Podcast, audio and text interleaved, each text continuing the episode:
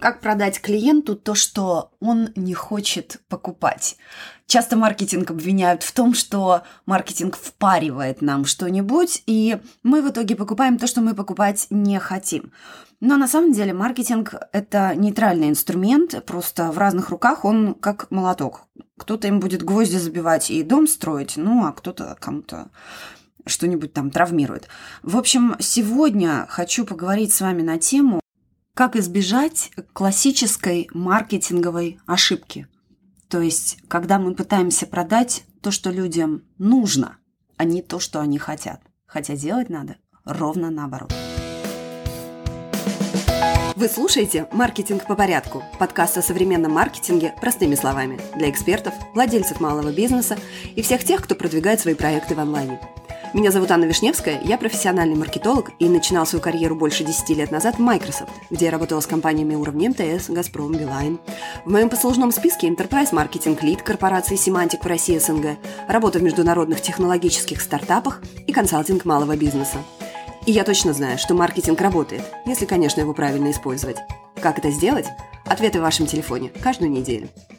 Частая ошибка в онлайне, в офлайне, где угодно, и очень часто это заблуждение, наверное, все-таки, или ошибка, которая вызывает это заблуждение, встречается у экспертов из помогающих профессий, то есть коучей, фитнес-тренеров, да, на самом деле дизайнеров, кого, кого угодно.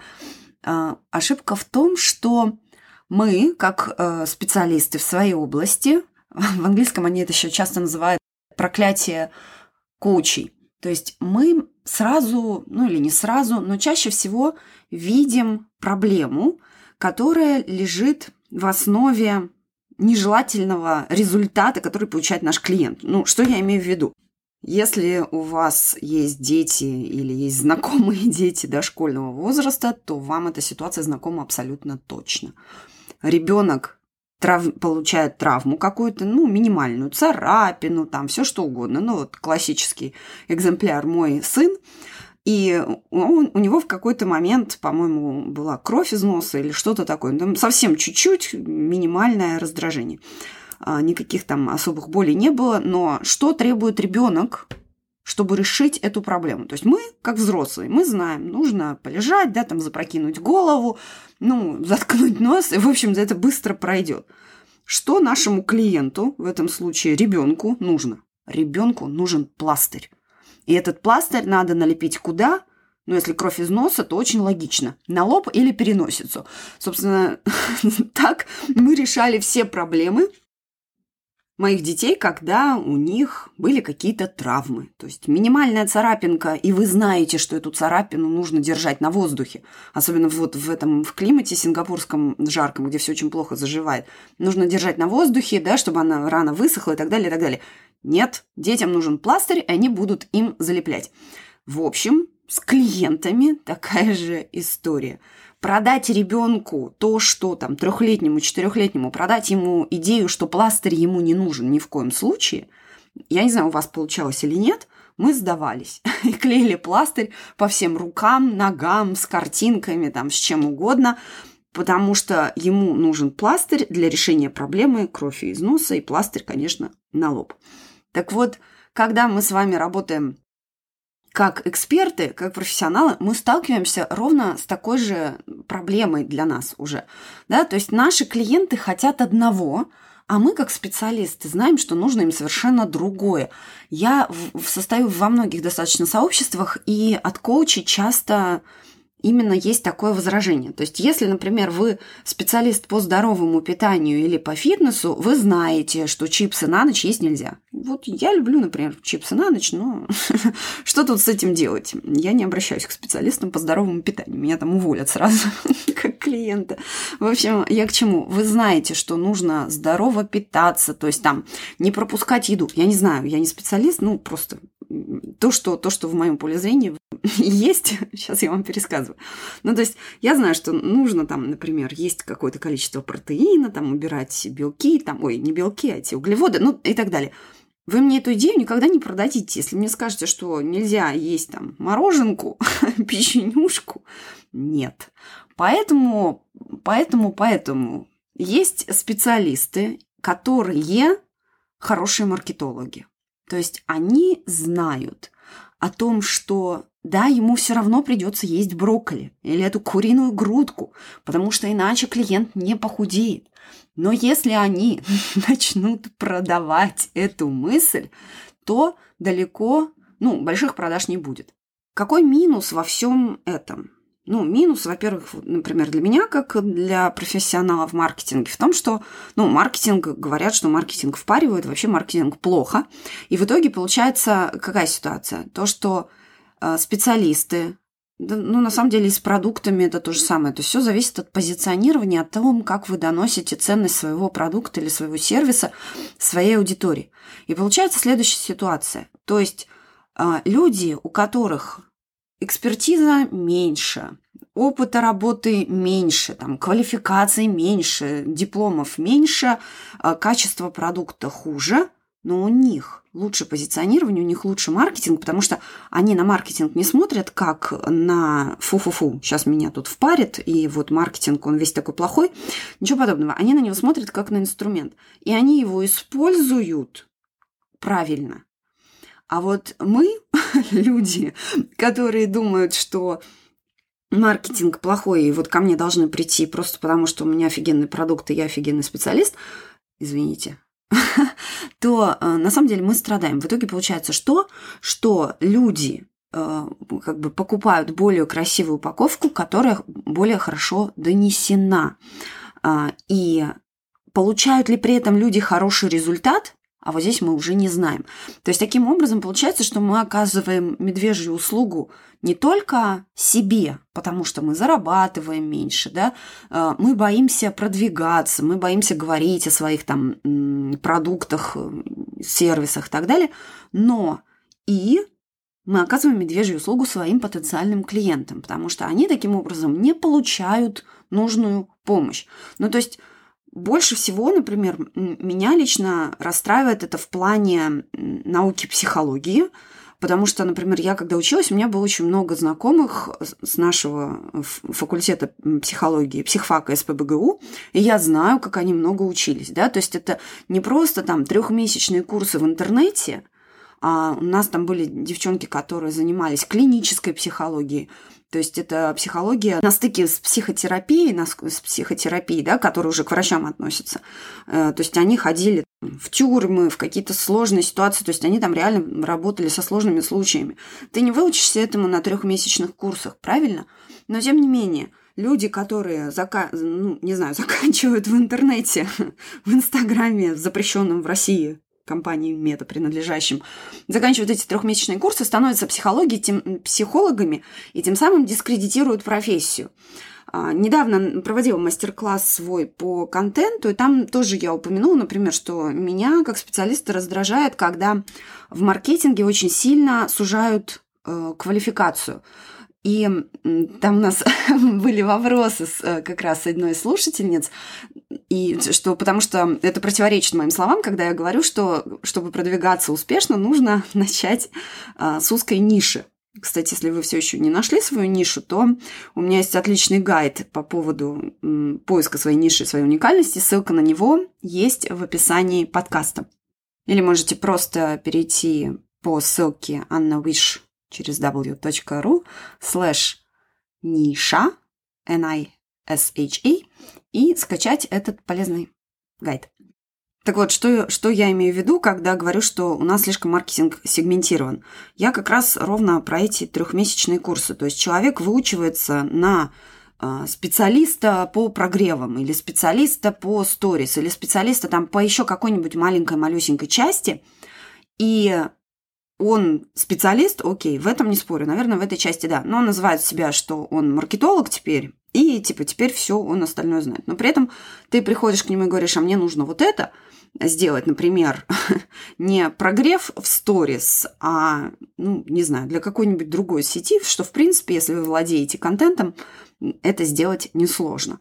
И человек вам говорит, нет, я в этом не специалист. А здесь обращайтесь, пожалуйста, там, к специалисту номер 15. Ну, ребят, это как-то немножечко странно. То есть я как бы против вот такой фрагментации, я против вот этих трехмесячных непонятных курсов, которые дают тебе профессию будущего. Ну, come on. Так вот, возвращаясь э, к теме психологии, мне кажется, это очень грустно, что вот такая полезная профессия, она дискредитируется. И реально люди, которые помогают и умеют помочь, а не там психотравму тебе нанести в итоге, они не умеют себя продавать.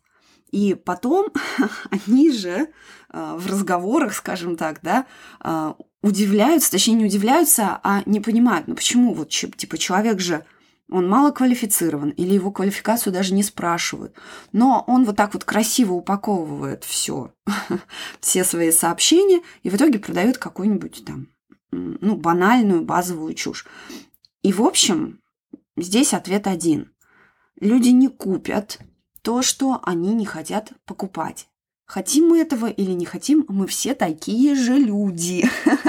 То есть можно тут сколько угодно на себя жаловаться и говорить, ну, типа там, ну вот, мы там падки на упаковку или там еще что-то. Ну, природа у нас такая, в общем, можно, наверное, себя как-то воспитать, но где-то мы все равно сорвемся. Так вот, э, если вы действительно понимаете, что ваш продукт, ваш сервис, ваша услуга, они хороши, посмотрите на них по-другому. По-другому это в смысле как маркетологи – то есть маркетолог в первую очередь Включайте там внутреннего маркетолога, если пока у вас нет внешнего, и определяйте боли вашей аудитории, то есть что она говорит. Мы об этом много уже говорили на нашем, на, в этом подкасте. Э, если не помните, посмотрите выпуск э, «Так ли важен портрет целевой аудитории?» как говорят маркетологи. Спойлер, конечно, важен, всегда важен. Весь вас, ваш месседжинг, то есть коммуникация, которая идет до вашего предложения, она построена на портрете вашего клиента. О том, что его заботит, почему его так заботит, о том, как бы он хотел решить свою проблему, он тоже обычно говорит. То есть, как правило, это в беседах в личных раскрывается, их не надо там 50-100 проводить на самом-то деле.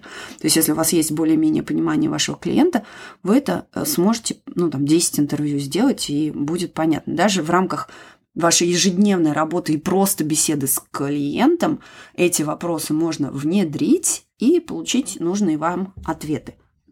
Так вот, тема, которую я вынесла в начале, как продать клиентам то, что они покупать не хотят, ну, простой ответ – никак. Продать им нужно то, что они хотят, а вот когда вы уже продали, внутри своей программы или внутри вашего там пакета сервисов, как угодно – вы уже продаете то, что им необходимо. Давайте еще пример не из области психологии и коучинга, а из моей, там, скажем, прошлой жизни, когда я работала в компании Semantic, и на тот момент они были крупнейшим поставщиком решений защиты, то есть это онлайн-защита, а также резервного копирования. Что такое резервное копирование? Это когда, ну, как мы все с вами, надеюсь, сохраняем фотки уже теперь в, с телефона в какое-то облачное хранилище, да, там в Google Drive или, не знаю, в iCloud или куда угодно, и наши фотографии всегда нам доступны. Так вот, на уровне корпоративного э, хранения это сейчас уже эта тема проще идет, ну, типа там 10 лет назад э, не все были готовы компании в это вкладываться. А что такое резервное копирование? Это значит, что, например, вот буквально на днях у нас э, тут в Сингапурске грохнулся один из крупных банков Сингапура, и сервисы были недоступны, по-моему, больше пяти или семи часов. То есть э, здесь что это значит? Ну, это просто простые бэкапы, да, то есть у них слетел сервис, у них слетели сервера, и э, у людей не работали карты, я в их числе, нельзя было снять денег с банкоматов, нельзя было перевести, нельзя было ничего, то есть люди не могли заплатить за такси, в общем, кто был за границей, это была еще одна большая радость. Так вот, резервное копирование сложно, и вот, вот это вот хранение данных сложно продавать. Почему? Потому что люди думают, что этого с ними не случится. Почему сложно продавать э, какие-нибудь там антивирусы или еще что-то? Хотя сейчас думаю, что все-таки попроще, потому что взломов достаточно много. И на уровне корпоративном э, все-таки защита от инфраструктуры, она уже, она уже есть. Так, в общем, очень сложно было людям доказывать, что они там должны вложить 100 тысяч долларов, 500 тысяч долларов а, в защиту своей инфраструктуры на тот случай, если она у них грохнется. А она грохнется, понимаете? Прелесть нашего мира и ужас на самом деле – что-то у меня много философии в, это, в этом выпуске, извините, но ужас и прелесть в том, что да, у нас все там в телефоне, все быстро и удобно, но большинство людей даже не осознает, насколько эм, вот этот мир, он хрупок, и что любое хранилище в облаке, это оно для нас в облаке, но где-то стоит физически этот сервер, на котором вся эта информация хранится. Этот сервер нужно охлаждать, ему нужно электричество. Короче говоря, это все не так эфемерно верно, как нам кажется. И в один прекрасный момент где-нибудь что-нибудь засбоит. Вы в своей жизни, я уверена, в это, с этим сталкивались не один и не два раза. Да, карта не проходит, телефонная связь не работает, там, и, и, не знаю, не можете зайти в какой-нибудь из сервисов, какой-нибудь там Twitter X грохнулся, это сразу же все видно, а у меня не работает это приложение. Короче, это все летит. Так вот, проблема резервного копирования, в принципе, это решает. То есть, да, люди могут откатиться на предыдущую версию и так далее. Но за это надо платить, когда э, вроде бы угрозы никакой нет. Ну и в таких случаях продавалось то, что люди хотели. то есть продавались, во-первых, бизнес-кейсы, то есть просчеты о том, сколько это в итоге сэкономит денег и так далее, так далее. Ну, в B2B вообще кейсы хорошо работают. Я, в общем, это к тому, что даже если человек головой понимает, что вот эта вещь нужна, и без нее даже никак, не факт, что он ее все равно хочет купить и корпорации, и компании действуют примерно одинаково, потому что везде работают люди, мы все равно работаем с людьми, но и в нашем с вами онлайн-мире невозможно продать человеку то, что он купить не хочет. Ну, давайте так, честными, нормальными способами невозможно. Поэтому нужно понять, как же они хотят решать свою проблему. То есть, если вот я хочу ну, окей, заниматься спортом два раза в неделю, но при этом все равно каждый день есть что-нибудь сладкое.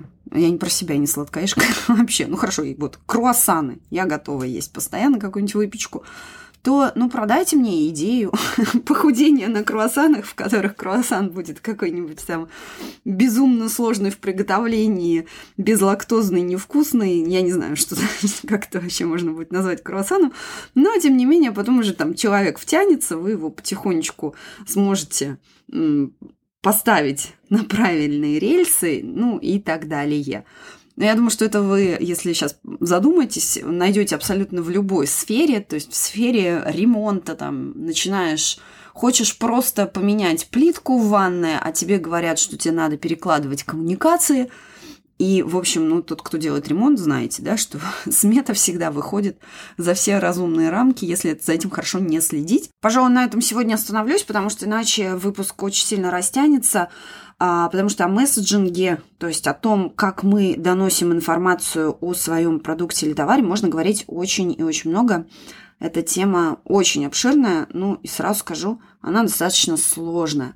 Поэтому посвящу ей какой-нибудь отдельный выпуск, но просто как бы резюмируя все сказанное, посмотрите на свой маркетинг, посмотрите, насколько в лоб или не в лоб вы продаете то, что вы продаете. То есть говорите ли вы в своих со- сообщениях, там рекламных или каких угодно, о том, что действительно волнует человека, или мы пытаемся, как чаще всего бывает, мы фокусируемся на себе, на своем продукте, и говорим о том, какие мы хорошие.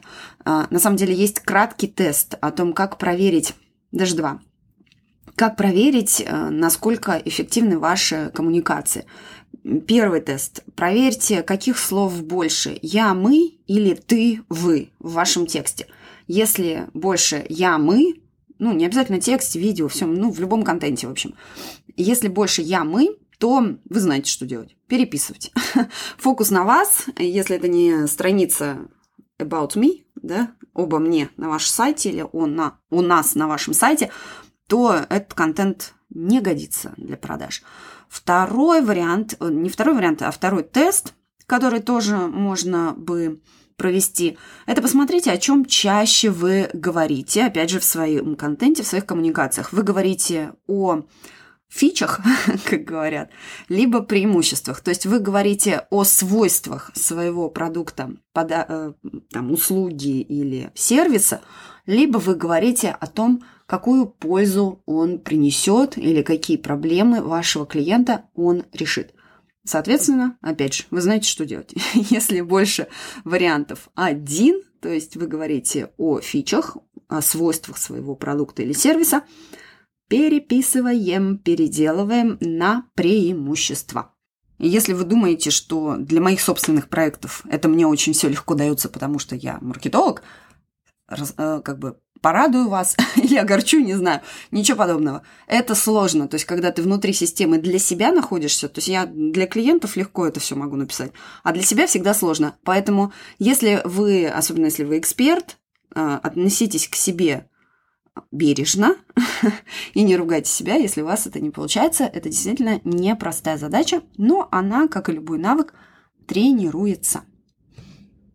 Вот теперь точно все. Спасибо за внимание. Всегда рада получать ваши письма и всегда рада, если вы находите время оставить отзыв на любой платформе, на которой слушаете мой подкаст, потому что это помогает ему продвигаться.